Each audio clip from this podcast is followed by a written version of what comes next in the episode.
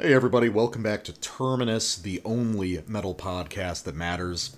I am the death metal guy flying solo today. The black metal guy said that today was for him and Roman Senko. Uh, I'm not sure what that means, but I last saw him disappearing into a closet with a copy of The Swan Road on vinyl and a ind- industrial-sized bottle of lube. So I can only imagine the implication inherent to it. Uh, back on episode thirty-seven of Terminus, we covered the sophomore record by a band from Victoria, British Columbia called Altered Dead. Uh, Altered Dead is a two-piece death metal duo uh, that does a strain of old-school death metal, uh, kind of informed by newer writing styles, with a, a really fascinating understanding of the real sound and timbre of this music, as well as its composition. And I'm fortunate enough to be joined today by the two members of the band, uh, Julian and Mick. And uh, how are you guys doing today? Yeah, pretty good. Good Thanks enough. for having us. All right, yeah, so uh, so Altered Dead, uh, Return to Life. Uh, five years since the first record. What's the deal with the gap? Just busy with life, or uh, did it take that long to write? uh, I like to always just say that we're on island time, so we're not really in a in a rush to do very much, right? I gotcha. Um, it's kind of tongue in cheek, but uh, I I just think we just took our time, and in between the records, there was just a lot of stuff happening in our lives. Uh, yeah, what do you think, Julian? Yeah, I think about the same. Like, there's lots of other stuff going on, and um, yeah, it's. Basically, with this new release, it's just everything that led up in the like the past five years, you know. And we had slower times, we kind of got more um, enthused about it, and you know, we we were writing more. So, yeah, that's just kind of like what it shows for that time. I gotcha. Well, have you always yeah. been have you always been operating just as a duo between the two of you, or uh, have you ever had like a, a, a fuller lineup before? I mean, like ninety percent of the time, it's been just Julian and I.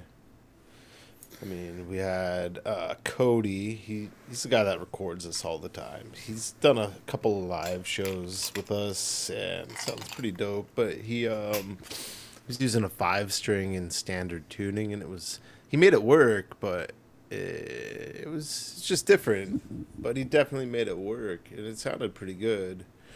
And then, uh, yeah, we had Bryn, and he recorded a cassette with us, and he just sort of moved on and had other things, more important things like family and stuff to to rock. So, the, you know, we just sort of kept it simple. It's the best way, right? Definitely. Yeah. So, well, I mean, in terms of, I mean, you don't usually see the death metal duo too often. So, um, I'm guessing, you know, just with you two, that's that's got to be a pretty tight writing process. So, uh, just for what I've seen, you guys have both been involved in like a bunch of other bands before, right? Yeah, like we, we both play like like drums. We both play guitar, bass. Like we both write guitar. So, yeah, it's it's one of those things. We we kind of uh, we kind of just throw whatever ideas in that we got, whether it be for the other instrument or vice versa. So. Okay, cool. So, you know, so it's more of like a a collaborative composition thing. It's not really restricted to these are my parts, these are your parts, that sort of thing. Not necessarily, yeah, no. Not necessarily, no, not at all. I mean, like this record, Julian wrote like a full song for, for the album, which, you know, I was really stoked about. Uh, but even when I'm doing a bit of the writing, like... Like, Julian, you'll always just be like, oh, maybe try this or try tweaking that riff or something. And so there's always parts that we both come up with separately, but generally we try to work together on it. Yeah, and, like, whether it works or not, like, it sometimes leads into something else as well. So it's all, like, it's all in the process. I gotcha. So uh, just in terms of... Well, I mean, I guess you kind of answered this question already. So, I mean, what was it like uh, kind of doing this duo thing uh, after your time and, you know, bands with more traditional lineups? Uh, is it is it easier to write when it's just the two of you, or is it uh, kind of more challenging just because there's fewer voices in the room? Well, um, uh, I would say, like, I've personally, from my experience, I've typically been in smaller membered bands. Like, I'm in a like a hardcore band right now, sort of punk, and that's like the biggest band I've been in. It's got uh, two guitars, bass, I'm playing drums, and then we got a vocalist. That's like the biggest project I've ever had to be in, but typically I've been in like three pieces or four pieces at max. So to me, I just like a smaller band. It just works better. Yeah, yeah, like I see that. But also, like with, with just regular, I guess I could say, size bands, there's a lot of the time, more times than not, a primary songwriter or two, sometimes just one, I would say.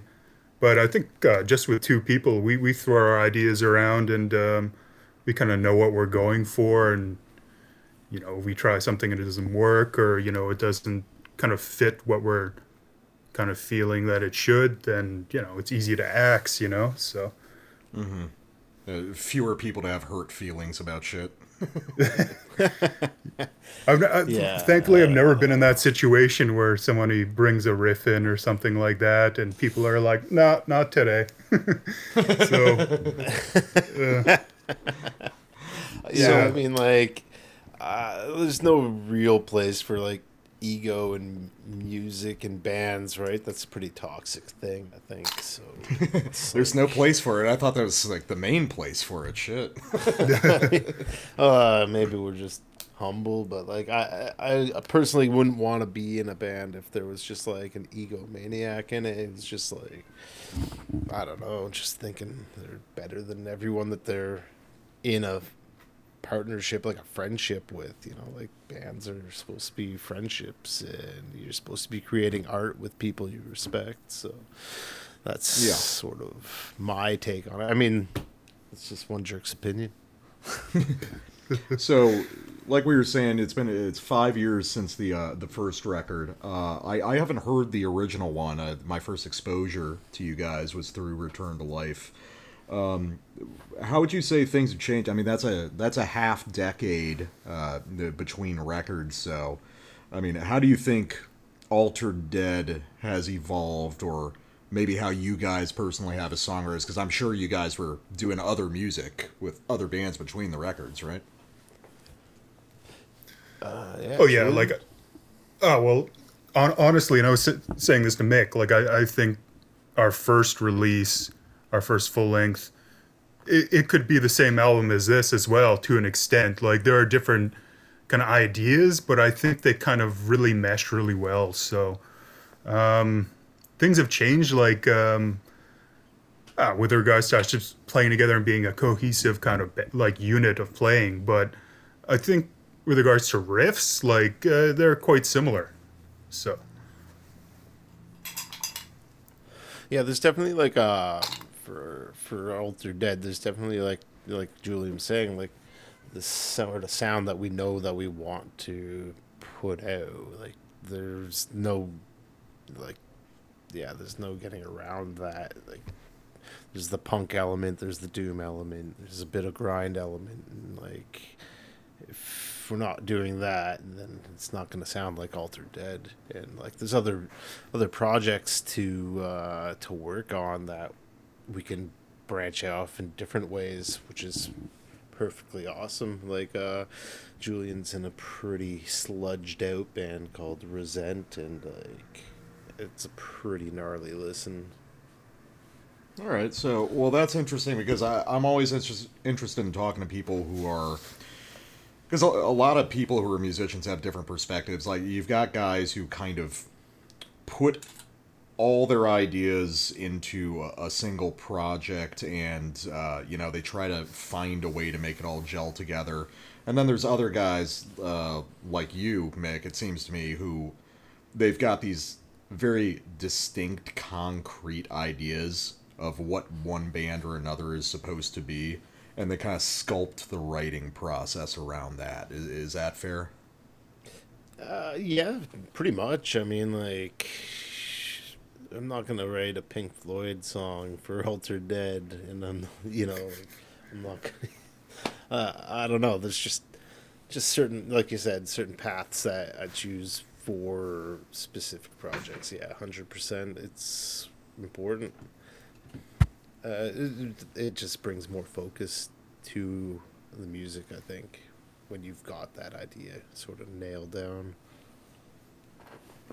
I gotcha. Well, in terms of Altered Dead, so, I mean, I can, I I have my own impression of, you know, what the project's about, but I don't know, for you two guys, uh, in your words, what do you see as, like, the fundamental building blocks? What makes an Altered Dead song? Or, uh, you know, what are the, the sort of invisible requirements you have for this music in particular? Well, uh, Julian, you want to start?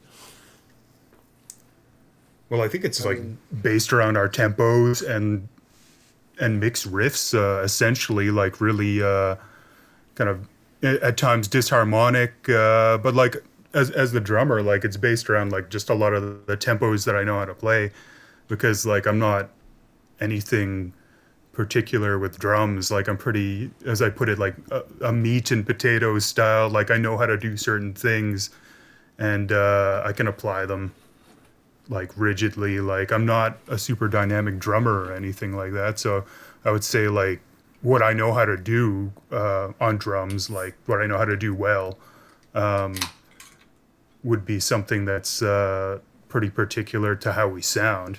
And that goes hand in hand with what Mick writes as well. Yeah, I mean, like, the riffs, they just sort of, they, they gotta flow, you know, they just gotta make sense. And, like, eh, what Julian offers on the drums totally complements that style. Uh, like, going in from a fast D beat part and then bridging into a really slow, doomed out autopsy style riff or what have you. It's just sort of gotta roll forward always. It can't just sort of, like, rely on, like, an A, B, A, C, A sort of pattern. It's gotta, it's just gotta flow forward, you know. Try to I think, uh, go ahead. I think we, like, rarely go back to riffs, like, unless it's completely necessary. Well, you know, it never really is, but I know, I, I think that's a good way to go, is just to only move forward with riffs and, like, not repeat anything. Even though we've done it before, like, I kind of like pushing forward with that kind of idea. Not that it always yeah. happens. And, like, trying to, like, make the riffs just interesting and, like, engaging to, for us is, like, super important. Like, to to be playing this stuff and, like, just be like, okay, back to this riff. It's just like, yeah, it's not very enjoyable. Like, even if we do do that, like, which we do here and there, but, like, you know, we try to I try to change what I'm playing on guitar, or maybe Julian's changed the type of drum beat just to give it a bit more dynamic. It just keeps the, the ears busy and the hands busy. So yeah, and sometimes sometimes I can't even play drums yeah. to a particular riff of yours. So, like, I yeah, remember I mean, like uh, uh, on the last release, one song, like, I remember for so long you're like, oh yeah, no, it's like this, you know, and you could you could kind of put forth the idea of how, like, the drums could, should really go about themselves. But, like, I just couldn't fucking do it. So I was just like, all right, it's just going to be chokes in there, you know, because, like, I, I'm limited enough with what I do. Like, uh, especially when playing live, too. Like, uh, that's the thing. When we play live, we both do oh, vocals. Man. And, and, like, I'm basically fucking destroying myself up there, giving myself, like, absolutely... like uh, something to pay attention to with health issues. Just like, holy shit, I'm just I'm just wrecked after playing. So sometimes I yeah. can't even. I I have to take that into uh, into account. That's for sure. Sometimes, sometimes you're just like, I want to get through this fucking song. Sorry bro. Like, yeah. No. Like, and and like I'm chasing you, but it works. But at the end, my hand's just like you. You bastard! Oh yeah, yeah. Oh, and that—that's the issue with uh, being a two-piece. not having any bass really uh, to just have that extra kind of noise to cover up us just being like, holy fuck, we're really struggling, you know. Like, I'm definitely, I'm definitely, as I said, not a very dynamic drummer. I'm just, uh, I'm just uh, powering through shit, and then, uh, yeah, that's about that. Well, yeah, I mean, no, like, I think, you're... I, I think sorry, what you're ahead. talking about is, yeah, I think what you're talking about is cool though, because like something we talked about on the show is. Um, Uh, kind of bring it back to you guys, because you guys were playing, in a sense, a sort of old school style of death metal. And something we always talk about when it comes to old school thrash, old school death, or even old school black metal is um, it feels so much faster and so much more aggressive than a lot of modern bands who might be playing faster or more extremely. Just because back then it was guys who were okay at their instruments playing to the max of their ability, and nowadays it's guys who are incredibly good at their instruments playing at like sixty percent. You know what I mean? Right. Yeah. Yeah. yeah. I mean, like, I don't know. Like, another thing is like, I'm not like the greatest guitar player, but I've been playing long enough that I can string some riffs together. But at least you noticed, and I think you mentioned in the last uh, podcast about when you with the record, is like the, I'm not doing any lead work, right? I'm just writing riffs, and Julian's yeah, yeah. not. He's doing some good fills, but like they're nothing like like insane like what you see in modern death metal. They're just straightforward to the point. Oh, I'm just trying. I'm trying to hold my shit together, basically. You know, like, when it comes down to it. It's, point is just to have fun, right? Yeah, well, and at least your your riffs are like, dare I say, half decent, because like I don't know if, if we talk about people who are, you know, more virtuosically uh, inclined, like they just fucking solo over whatever generic riff uh, that's thrown out there, you know, and it's pretty. It's pretty boring if you really think about it, and there's the technicality aspect of it, but it's really nothing that uh, you know isn't been doing like being done like a thousand times on YouTube by whoever, you know, who just is into that kind of just uh, going off like with just like solo aspects, you know. It's a, it's a, it really comes down to riffs, man. Like, yeah, it's where it starts, you know. Good riffs. Yeah. And, oh, no. I mean, I, I firmly believe that, because I'm like, as a guitarist, uh, I'm completely a rhythm guitarist. I, I I got into guitar because I liked writing riffs and I liked writing songs. I just, I've been playing guitar for like half my life now, and I still don't know how to solo. I've never done anything like that in my Excellent. life. I wouldn't even Excellent. know how to start. That, that's where, that's what I say. Julian here is actually uh, quite the shredder. He can like rip out some insane solos, and he showed me a couple scales like five years ago, and I still can't play them. Oh yeah, well, it's all about conditioning, you know. It, it's all about yeah. conditioning and having control of not just your solo hand, but of your picking hand as well, and, uh, and knowing what you want to get out of it too. Like, and it's also yeah. yeah, it's just conditioning and starting small, and then yeah, you know, some of those some of those scales are like pretty basic, but you know, you can actually take them and and turn them into something like infinitely longer as well. So yeah, it comes down, I don't know, I've been playing for probably uh going on twenty years now, so I don't know if I if I you know didn't have anything really to show for it, uh I don't know, I'd be like, what the fuck am I doing? Unless I was right, exe- like playing, exceptionally good fucking riffs. You're playing in a death riffs. metal band, you don't have anything to show for it. Oh yeah, yeah. Well no, well no No, not to other people, but to myself, which is generally uh, like yeah, yeah. What, what what music is for me. Like, you know, it, it's really cool to hear people say to us like, "Oh, I really like that show you guys played," or like, "I, I, I listen to your guys' release" or whatever. But like, what, for me personally, when it really comes down to it, it's like a selfish thing. It's where I'm like, just I'm pushing myself to see what I can do to satisfy myself, you know, and and every positive thing that comes from other people after that is a plus, you know. It's great, you know, but it's all just, and it's the same with like practicing personally like whatever, practicing guitar, you know, and like making shit sound good to you, you know. There's something there's something to be said about that, you know, not just for yeah. other people necessarily. I like I don't know, when I started playing guitar, like I was pretty young and I learned by ear, and like with the way I started was like writing music for myself because it was the easiest thing that I could do, right? Like, and then later picked up other songs like just by ear, like a couple of records from my youth. But like I think that's like my favorite thing to tell people that are trying to like get into playing an instrument. It's just like, don't worry about other people's stuff. If you are learning stuff that makes sense to you and you're writing, like it could be like three notes with one finger on one fret or whatever, like that's where you start it, and then you get the feel for it, and you know, sort of take that and brought it forward with how I play.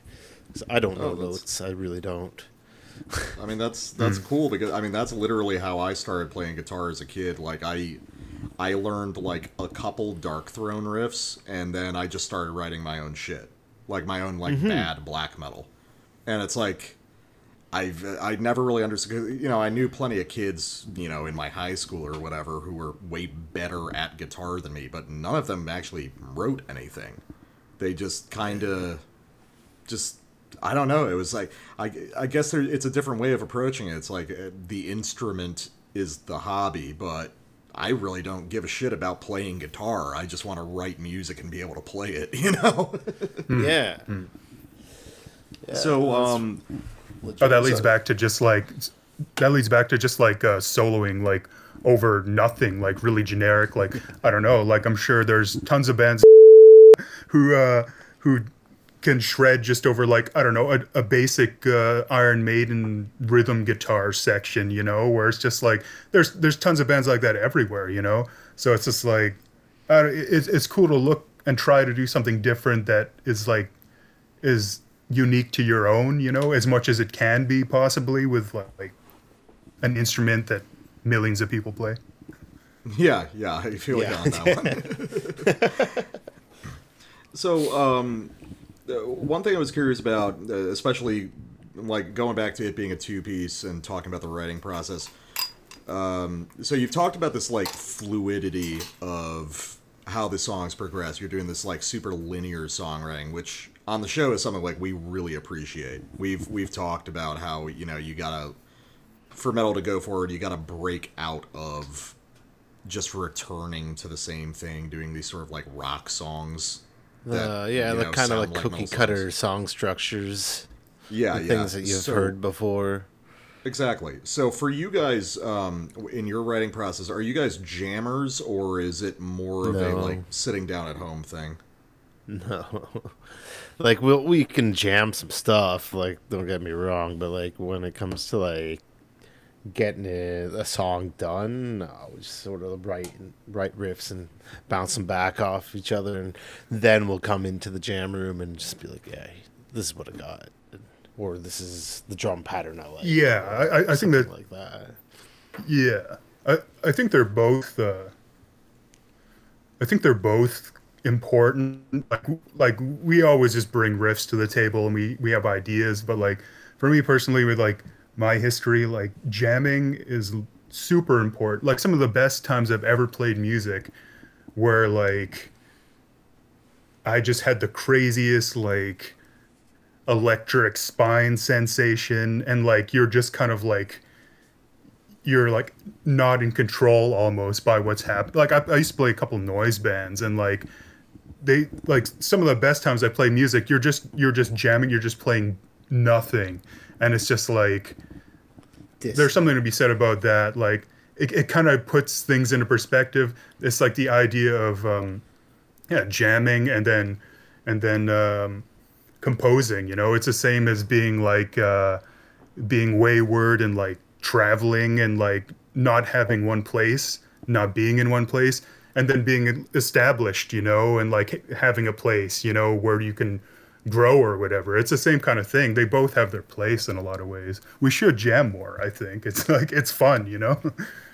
Yeah, I mean, like, I do do a lot of writing if there's, like, a rhythm there like, like for example, like at home, I'll like put in some drum tracks on like Cult drums because that was a cheap, cheap drum program. But like as soon as I put these patterns into place, I can just like riff for however long the the pattern is there or whatever. So good does come from just jamming uh, with people or, or mechanically or whatnot. So I think it is actually important. I think when I first started, I was in a lot of uh, jam bands, which to me was a lot of fun back then. But uh, I don't know. For me, when there's no end to a jam, I'm like, oh God, what am I doing? I don't know where, where this is going. I get yeah. bored, I guess. You know, I don't know, man. Like, I remember times just having like, I'm sure you have too, and just have like fucking jams that are just like forty-five minutes to an hour and a half, just straight fucking noise. Like people are just building off of each other. There's something to be said about that, but then there comes the composition side, which is completely different, which is like, yeah, both of them are there in a way. It just depends what you're playing as well. But I think with us, mm-hmm. we're more just, we're straight composition. But I don't know, I've just had such an effect uh, historically just from jamming and like, I don't know, being young and like, you know, like trying drugs and like playing music, you know, and like, and, and, and I'm I'm not even like that anymore really, but like, I still look at it as something that was like formative in a way to see like, just like insane possibilities. Like, yeah, it's one of those things. Yeah. It definitely had an effect on me, but yeah, composition is probably more important, I would say, if you're, you know, wanting to put something solid out, you know, not just, uh, absolute insanity. Like, um, like, I don't know, Stravinsky or something. No. Hey, there's nothing wrong with Stravinsky, man. We talk about the Rites of Spring like every other episode on our show. So. Oh, that's nice. It's funny. I always, uh, I was, I always listen uh, when I'm driving to uh, Seattle State or to, yeah, somewhere. It's like Bellingham or something like that. Uh, Washington State, like uh, classical uh, station, and I'd be driving, and then all of a sudden Firebird comes on, and I'm just like, oh shit, you know. And you just crank that shit, and it's like, oh geez. Yeah, no, there's there's so much good stuff out there, really, like, that's for sure.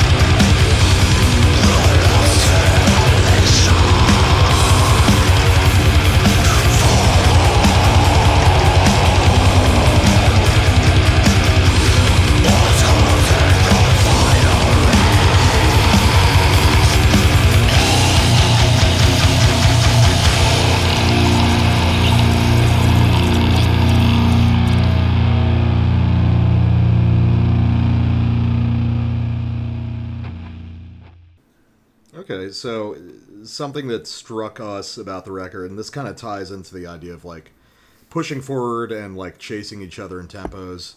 Uh, I'm not going to ask you the uh, what are your influences question, but one thing that we've heard from you guys, and correct me if I'm wrong, as well as a lot of other kind of old school style death metal bands now, is a lot of the original wave of old school death metal bands were sounding like um, like Stockholm death metal, or they were just kind of going to the well of the early nineties. But to me, it feels like a lot of what you guys are drawing from is more from the eighties. Like, there is this, like, really insistent kind of punk, like, early hardcore punk energy to it. And, like, a lot of the riffing even is kind of on this weird blurred line between, like, death metal and old school speed metal. So would you say going back that far is, is a thing for you guys personally when it comes to the, the shit that you like for this band? I think. Um, I mean, we, we both listen to that, right? Like, yeah, yeah. I, I would say, like, how much of an influence it has is, is something to think about. That's for sure. I think uh, I can't really, like, say for sure. I think, like, the what drew us to writing this particular band's music is, like, the lack of it in the town, but also the influences that are around us here in Victoria. It's uh. Like, this town's full of grindcore, full of crust punk, or was. Uh, it is still not to the, the degree that it was, but there was definitely lots of uh, crust and grindcore sort of bands floating around here over the years that have uh, we've seen live and played live with, and just the environment of it is the, the, that sort of drove us to, like, into the more of a punk Uh, aesthetic on top of the on top of the music that we, like, sort of grew up with, right? Like, there's tons of uh, bands from the eighties and nineties that have, like, a similar sort of flow, I guess, but uh, it's really more like the environment and, like, the influences of our friends around us. We don't really go very many places, so well, I don't. Julian's a traveler. Well, like, would you say I, that's I don't know, correct? Like, we both, yeah, yeah, for sure, yeah. Like, I don't know, we we both grew up, like, listening to just punk. Like, I don't know, when I was, like, you know, early adolescence, it was all about, like, Black Flag and, like, like early Misfits and uh, yeah, oh yeah, that was like that was Minor really fucking Threat. Cool. And then when I started going to shows, and I was like, yeah, yeah, Minor Threat as well. Like, I remember, like. Like, when I lived up island, there was, like, a Halloween show, and it was, like, Minor Threat cover band, Misfits cover band, um, Black Flag cover band, and, uh, like, a Dead Kennedys cover band, you know? And there was just, like, ah, it was just that shit. And then eventually, like, you know, hearing, like, just the standard, like, Rain and Blood or, like, an early Carcass album. Uh, yeah, and it, that's kind of how it started for me personally. Like, everything else came after in a way. And I think, like, in and around the time, like, in playing, like, a black and roll sort of uh in a black and roll sort of black metal band at the time as well, Julian and I were doing that, and, you know, and the members of that band were previously in punk bands as well, so, and, like, black metal bands, but um yeah, it's just sort of the stuff that was around us at the time, and, like, uh, a really solid record that was on heavy rotation was, like, uh, um, Death Breath, Let It Stink, or Stinking Up the Night, sorry, and, like, um, what was that one? Aura Noir, Hades Rise, stuff like that, where it's got, like, that black that's, and roll that's all... sort of edge. Go ahead. Oh yeah, yeah. Those, those are like biker albums almost, but uh, yeah. yeah, like for me personally, like, oh yeah, de- like de- that one Aura Noir album, like, holy shit, that's like balls to the wall, like ape hanger fucking bars, you know, like, my opinion. But um, yeah, for me personally, like, like when I was way younger, yeah, Carcass kind of did it. I was kind of like, holy shit, you know, like, yeah. And then from there, really? I kind of. uh, just learned about other music, and uh, I still li- I still fucking uh, throw on Reek of Putrefaction or symphonies or whatever. Like, to this day, it's still really fucking good. It's good stuff. So, I mean, how would you not compare yourself to... Because obviously we're we're in the... I mean, not even the mids. It's been going on for like fucking ten years now. This this new wave of old school death metal bands, um, uh, but it, the the thing for me was, uh, at least back when it started, uh, a lot of it was just super derivative. Um, whereas you guys do seem to come with like kind of a new energy to it. Um, You know, a lot of the stuff back in the day felt like, okay, this is a band, oh, this is the band that's imitating Autopsy, or this is the band that's imitating Entombed, something like that. It feels like just now, over the past few years, more of these sort of old-school style death metal bands are trying to find their own sound.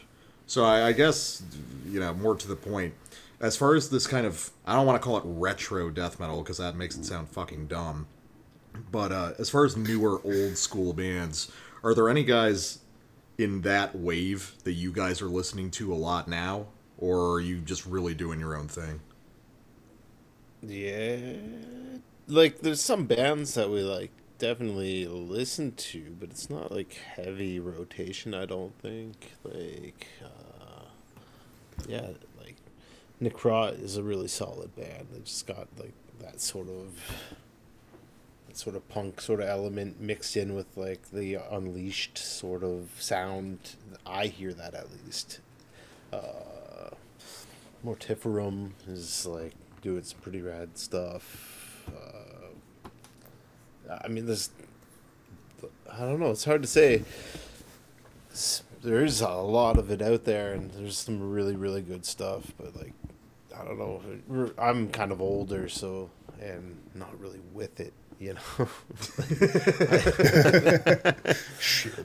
And then they changed what it was. I mean, it's so easy now. Like,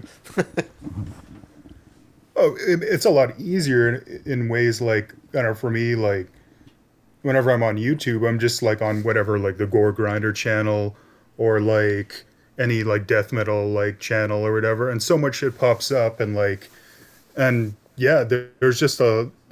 It's just a, a whole new breadth of stuff that's all just there. I, I kind of like that. It, it's definitely a newer thing, right? But uh, yeah. uh, personally for me, uh, I heard Minefield, who are from Germany, like total bolt thrower worship. And I really, that format to me is quite is quite pleasing. So I'm like, oh, I really enjoy this, you know? So uh, I think there's like another German band called Sculpture that I really liked as well. It's got, oh, yeah, yeah, yeah. Sound. Yeah. Yeah, uh, I think fucking Kill Records put out like two of their albums, I think, which is pretty cool.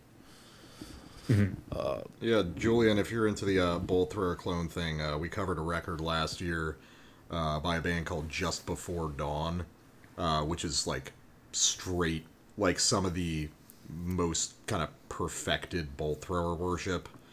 Plus, it's oh, uh, it's from like the second guitarist from the original first Amon Amarth record, so it's got these like oh, really? early weird melodeath qualities, but not like what they would turn into later when they were still more of a death metal band. Uh, like, yeah, yeah, it's fucking awesome. The Golden Hall type yeah, stuff. Yeah, One Sense. Yeah. That's the record he was on. Then he was in a few other bands, and now this is his main thing, just doing bolt thrower meets One Cent from the Golden Hall, and it's fucking sick. That was sick. Uh, we, we were lucky enough to see them. Um, They, the uh, when was it? Like, uh, yeah, they came to Vancouver, like, I think I got twenty thirteen. That ticket stub right here, actually. Really? Oh, it's all I... shriveled up, yeah. I was using it as a scoop to pack my bong, but... um, no, that, that that was, like, that, that was great to Nile. see, because that's right before... Oh, you got them all there, actually. Holy shit. Yeah, no, it was just the two. I found them cleaning up. It, I don't have it. I don't know where oh. it went. It's fine. Oh, that yeah, that was, was great to see that. And that was at the Rickshaw in Vancouver, and then like it was just before. I think it was the drummer that passed away, and then yeah, then yeah. they went on. I actually I saw them the next day. Um, and they looked like kind of hungover, and I just I'm like, all right, that's definitely Bolt for over there. I was like just in in Gastown and in downtown Vancouver, and I approached them. I'm like, thank you so much for fucking coming here. You guys are sick. And then they're just like, hey, thanks, you know, and it looked like they were going for breakfast or something. I don't know. But uh, that was a good time, actually. That show, like, I was just like, I was just super fucking drunk and somehow ended up crowd surfing probably for like, that was like the second, probably last time I'll ever crowd surf. But I was just holding the back of my head the entire it. time because I'm like, I'm going to I'm gonna get dropped and fucking like explode my skull on the like on the floor, you know? Oh, Jesus Christ. No, that was a good time, yeah. I mean, yeah, that's fun like, memories, yeah. Almost like the Green Jellÿ experience. Oh, yeah, that that was fucked up, man. That was weird. Uh, yeah, Green Green Jellÿ came here and, like, yeah, they played in Victoria. And I don't know, they have all they those massive foam heads band. that they bring. They were, no, like, they just hiring. put out, like, uh, they, they put out an ad or whatever just for musicians to show up. So it's like, you know, just random like alcoholic Victoria drunk musicians. punks from Victoria show up, and they just fucking just do what they do. But yeah, they have all those like giant foam heads on stage, and like I remember just like there's like twenty people from the crowd on stage, and like and me and Mark uh, from Six Brew were there just like drinking beers on stage, and there's like this fucking I forgot which head it was, but I had this giant foam head on, and then I just there was just like a, a swell of people, and I just bailed off the stage and just like hit the ground. And like, I just looked up and I just felt the fucking warm trickle going down my head. Oh, so like, yeah, I just like spiked my head open basically. And like, oh, it was ridiculous. Yeah. And I went back and like, just the same shit was happening. Just piss tank people, you know, there's like a giant Elmo head guy running around. I was, yeah, that was it. Yeah, you, I think about it now, and I'm like, holy shit, man. Anything could have happened, you know? Especially when you're, like, either falling off stage or crowd Three surfing, you know? Started. You could just fucking die. Yeah, yeah. Oh, Jesus Christ. I mean, anyway. Dude, fuck, fuck the interview. I, I can just listen to you guys talk about, like, fucking drunk Victoria show stories all night.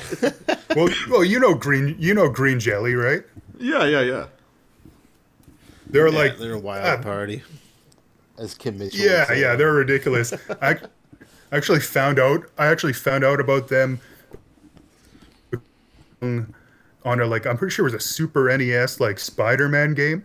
And when you fight a boss, a Green Jellÿ song plays or whatever, and like that's how I first found out about them. And then when I checked them out, yeah. I'm like, well, this shit is ridiculous, you know. But you know they I'm exist. Sure that game so was uh, Maximum Carnage for the S N E S. Oh, Maximum Maximum Carnage! I had that one. I had it for the Genesis though. Oh yeah.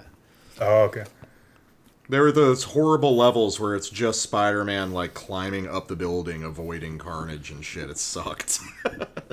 Well, speaking yeah, of video yeah. games, I actually got Wolverine Blues with the Wolverine game for the Sega Genesis back in the day, and I was like, "Is that is that a, a real weird. thing? That was a that was an actual that was a real tie-in? Thing.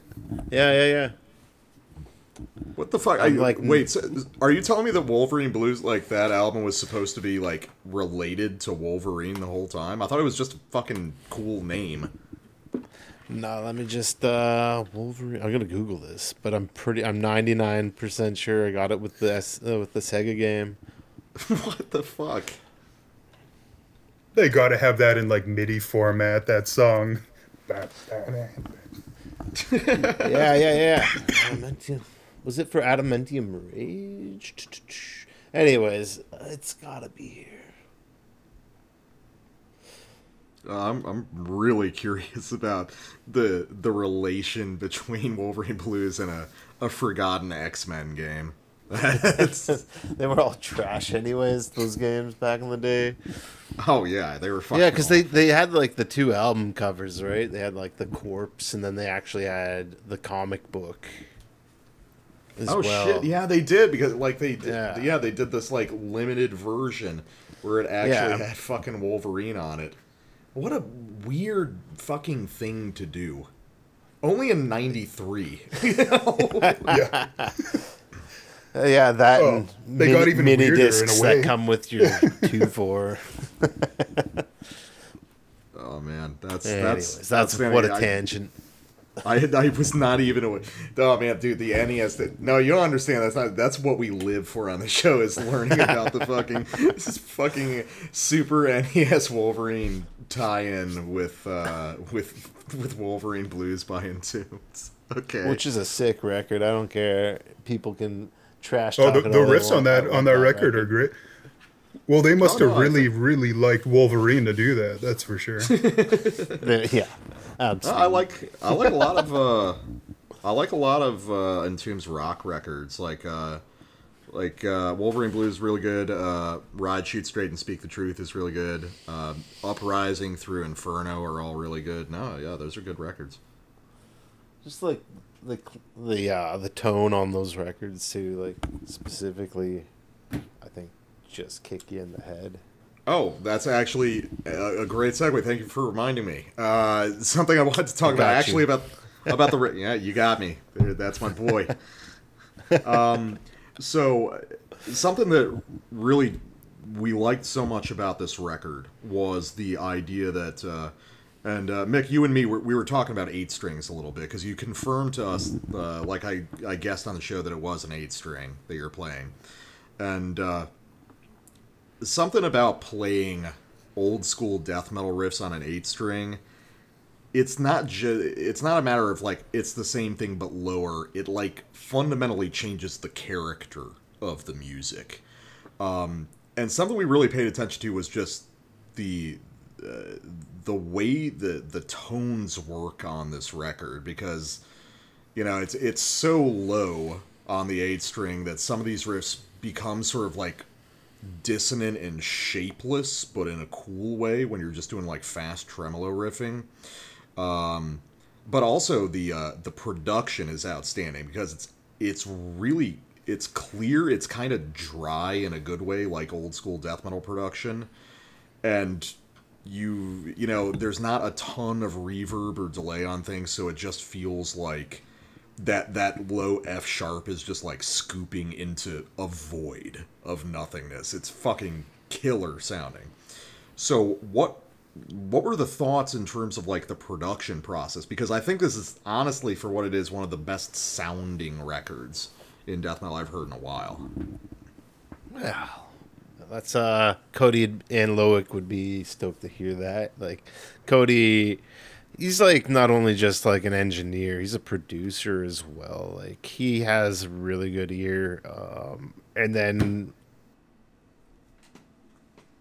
on top of the setup for the guitar, I mean, like, uh, this time I've always, like, messed with sort of Marshall heads and just crank the mids up and drop down the drop down the, uh, the gain. But on on this record, I had a Laney A O R head, which I believe is the, I think it's the same amp that Sleep used on the first two records, and it's got like a push-pull bass knob, which boosts the bass, and it also has a push-pull mid knob as well, which is pretty awesome. Uh, I, I I'm a big fan of mids, especially at that lower frequency range, because it cuts like a knife. Um, And then having two cabs this time, A B'd with an overdrive. Like, Cody threw some blankets over top of those cabs, and then we sort of went back to his room and checked out the sounds, and he just was like, nah, nah. He's meticulous. He was just sort of working on mic placements, and finally we, we hit it, and I was like, yep. You know best. Let's go with that one. That one sounds great. Also, I was using a, a crank Krankenstein amp that I had found, um, which, you know, I found that for so cheap. And I was like, well, might as well use this too. And like a P D cab and a Marshall cab. And like originally, I think I had like six distortion pedals all lined up, and I turned them all on. It's like, hey Cody, what do you think of this? And I like cranked them all on. He's like, uh, yeah. Spider-Man. So just trying we only to let you down with, gently. yeah, yeah. So we only went with an overdrive and like the amp's distortions really, um, and it was oh okay. Great. No, that's because like I, I, one of the things that's funny because I mentioned it on the show is like oh a, a, a weird sort of abstract old school death metal band played on eight string. Uh, you know, that's that's not familiar to me at all because I did something in a similar vein. Uh, that was one of my bigger bands that I've done, and that's interesting what you're saying about the tone because one, I really like just um, amp gain tones, especially like if I'm just doing black metal. Uh, you know, I I run like a P V triple X. You know, throw it on ultra, you know, E Q it slightly, and then just let it rip with the amp gain. And yeah. then, yeah, I mean, it was kind of the same thing when I was playing an eight string uh, for that band. I would throw, like, a, a modified T M two in front of it, which was really just to make it a little noisier and grindier. And that was about it. You pretty much left it untouched from there. Yeah, like I had the Ibanez tube screen... Tube Screamer and like that pushed it through an A B Y pedal. Uh, yeah, I totally agree. Let the amp do its sound, really. And when you're blending two amps and two different cabs, it's pretty cool what you can get. Uh, I think my favorite was off the cassette, though. We had a two twelve Old Crow cab and uh, J C M eight hundred, and that thing just pushed. It sounded really good, but that's just... Uh, out of all those recordings, I don't know, it's this is a toss-up between this one and uh, the cassette, which is a re the first record, like L P, uh, the Cavernous Records put out for us. Like that is the cassette re-recorded uh, with five extra songs or whatever. And uh, I think the cassette actually sounded better than the full length, but yeah, sometimes it happens Anyways. like that. I mean, yeah, it's just all trial and error, right? You just sort of like go into the studio with a rig and you're like, oh, yeah, let's try this out. And just once you get that sound, you just got to run with it. No really going back. Yeah, so you guys are pretty involved in the production process the whole way through for this stuff? Yeah. Yeah, we... Uh... Yeah, I, I would say, yeah. Yeah, we're always like, um, whoever's recording in the... room, like there's talkback mic, um we go over it pretty thoroughly and kind of bounce ideas around, and um yeah yeah and we're open to ideas too, especially from Cody, because yeah he has a good ear. He's like yeah. I don't know, he, he speaks about recording science that I'm completely unaware about. Like I just have partial tinnitus, so I'm kind of like right on, that's good, I can hear that, and uh, I completely understand. Like Yeah, but no, we're we're quite thorough with it, and you know, when you record, it's like you sound the way you do on the day, and uh, you kind of have to work with it, you know, like. Yeah, I get that. You, but yeah, that no that Frankenstein. Uh, yeah, yeah, I don't really thing, have yeah. that app anymore, but. Oh really? Uh, I'd still, buy that I for a dollar. Afraid not. It's sold now. Well, it's sold for more well, than a dollar. Oh, okay. Well, so now, uh, I mean, now that um, you know, Return to Life is out, it it seems like, I mean, like I said, I I had never heard of your first record. Uh, yeah, I, to be fair, I was kind of out of the loop in the scene at that time. You know, now I'm like, oh Jesus Christ, listen to all these new records every week. It's like, oh. Um, but do you think th- do you like... think death metal fatigue is real? Because like oh, that's yeah, something dude. that people have been asking us a lot, uh, and like we've recently been asked to do a couple of Q and A's, I guess, and like people are like, "Oh, death metal," and you see the trend going down, and I'm just like, "Oh, you mean death metal fatigue?" I, I mean, it oh, could I mean, happen. I, I don't know about death metal Depends fatigue. Depends on how I much mean, you listen to it. It depends, because like you know, for instance, for me when I'm doing the show, it's like I'm like. intensely listening to four records with the idea that I'm gonna have to talk about them and have relevant shit to say about them, you know, for three mm-hmm. hours. So uh, it's fun, but that's also kind of like work. And then I play in a couple metal bands also, So definitely, yeah, in my in my free time, I'm still listening to metal, but there's a lot more non-metal stuff in there just to give me a breather, you know, so I don't get too exhausted of certain tones, you know what I mean? I agree with that statement. Mm-hmm. Yeah. I also listen to a bunch of non-metal. Uh, a lot of the stuff at home I listen to, like, that makes sense. Like, I don't know, I'm always, like, back to, to get back to video games, like, I'm always throwing on, like, certain, like, Skyrim compositions or whatever. I'm like, this is kind of nice, where it's not completely engaging, but it's kind of just in the background, you know? I, I enjoy a lot of stuff like that. I enjoy, like, a lot of classical, like, as well. Um, but, yeah, I, I still listen to, like, extreme metal every day, that's for sure. It's just, yeah, I don't know. It, it it can either be a little bit or a little bit more than that, but there's other stuff going on as well. Mm-hmm. Well, you got to mix mean, it up. Yeah, well, what I was, what I was actually going to say was it seems like...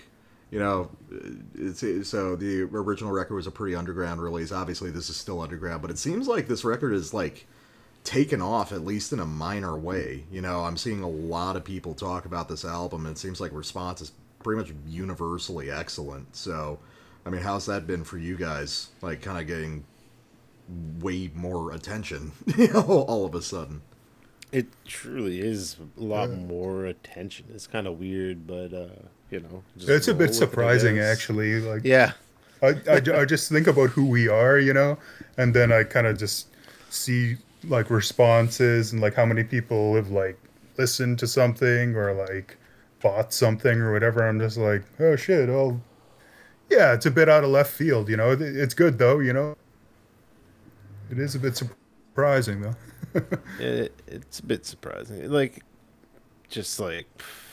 Couple of the people that have approached us already that have just like out of nowhere, and I it's sort of like like the thing that's happened to us from sort of day one is like random people have found us and then who put out a C D and a vinyl right after our cassette. Like we didn't even have like social media for like many years in the in this band, and then I believe our cassette found its way. Like, because I think we gave our friends in Anna uh, some cassettes when they were on tour in Europe, and uh, I think they like got rid of some, and somehow Cavernous Records ended up with our cassette.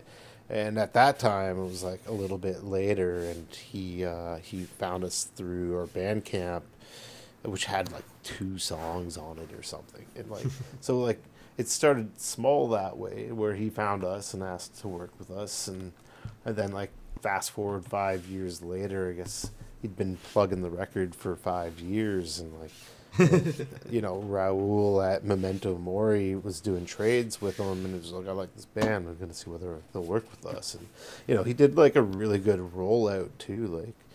Like, like he just kept on getting promo codes out to whoever uh, in different countries, and next thing you know, like it's like, whoa, here's another review, here's another review. It's like, that's very surprised, like wasn't actually expecting that, right? But, you know, it's yeah, very, apparently there's a lot of, cool. um, yeah, there, apparently there's a lot of like enthusiastic people out there, you know, so I don't, It, it's just strange because like it's bro. us, and we're just kind of like we both got other shit going on, and like we're just two. Yeah. Dudes. Oh, and people come up to us with like a, a certain energy, and it's like holy shit! Like uh, I didn't realize. Oh, the strangest thing was uh, uh, a buddy of mine from Sweden. Uh, his friend got a hold of one of our C Ds, and this is like two, like two hundred kilometers south of like the Arctic Circle or something like that. And it was just kind of like, how the hell did, how how did it get there? You know, like it was just kind of, and, and, and yeah, so I'm like me knowing the person, you know, and it's just kind of like, oh, that's kind of, that's kind of neat. You know, like there's a lot of things I'm unaware of, I guess.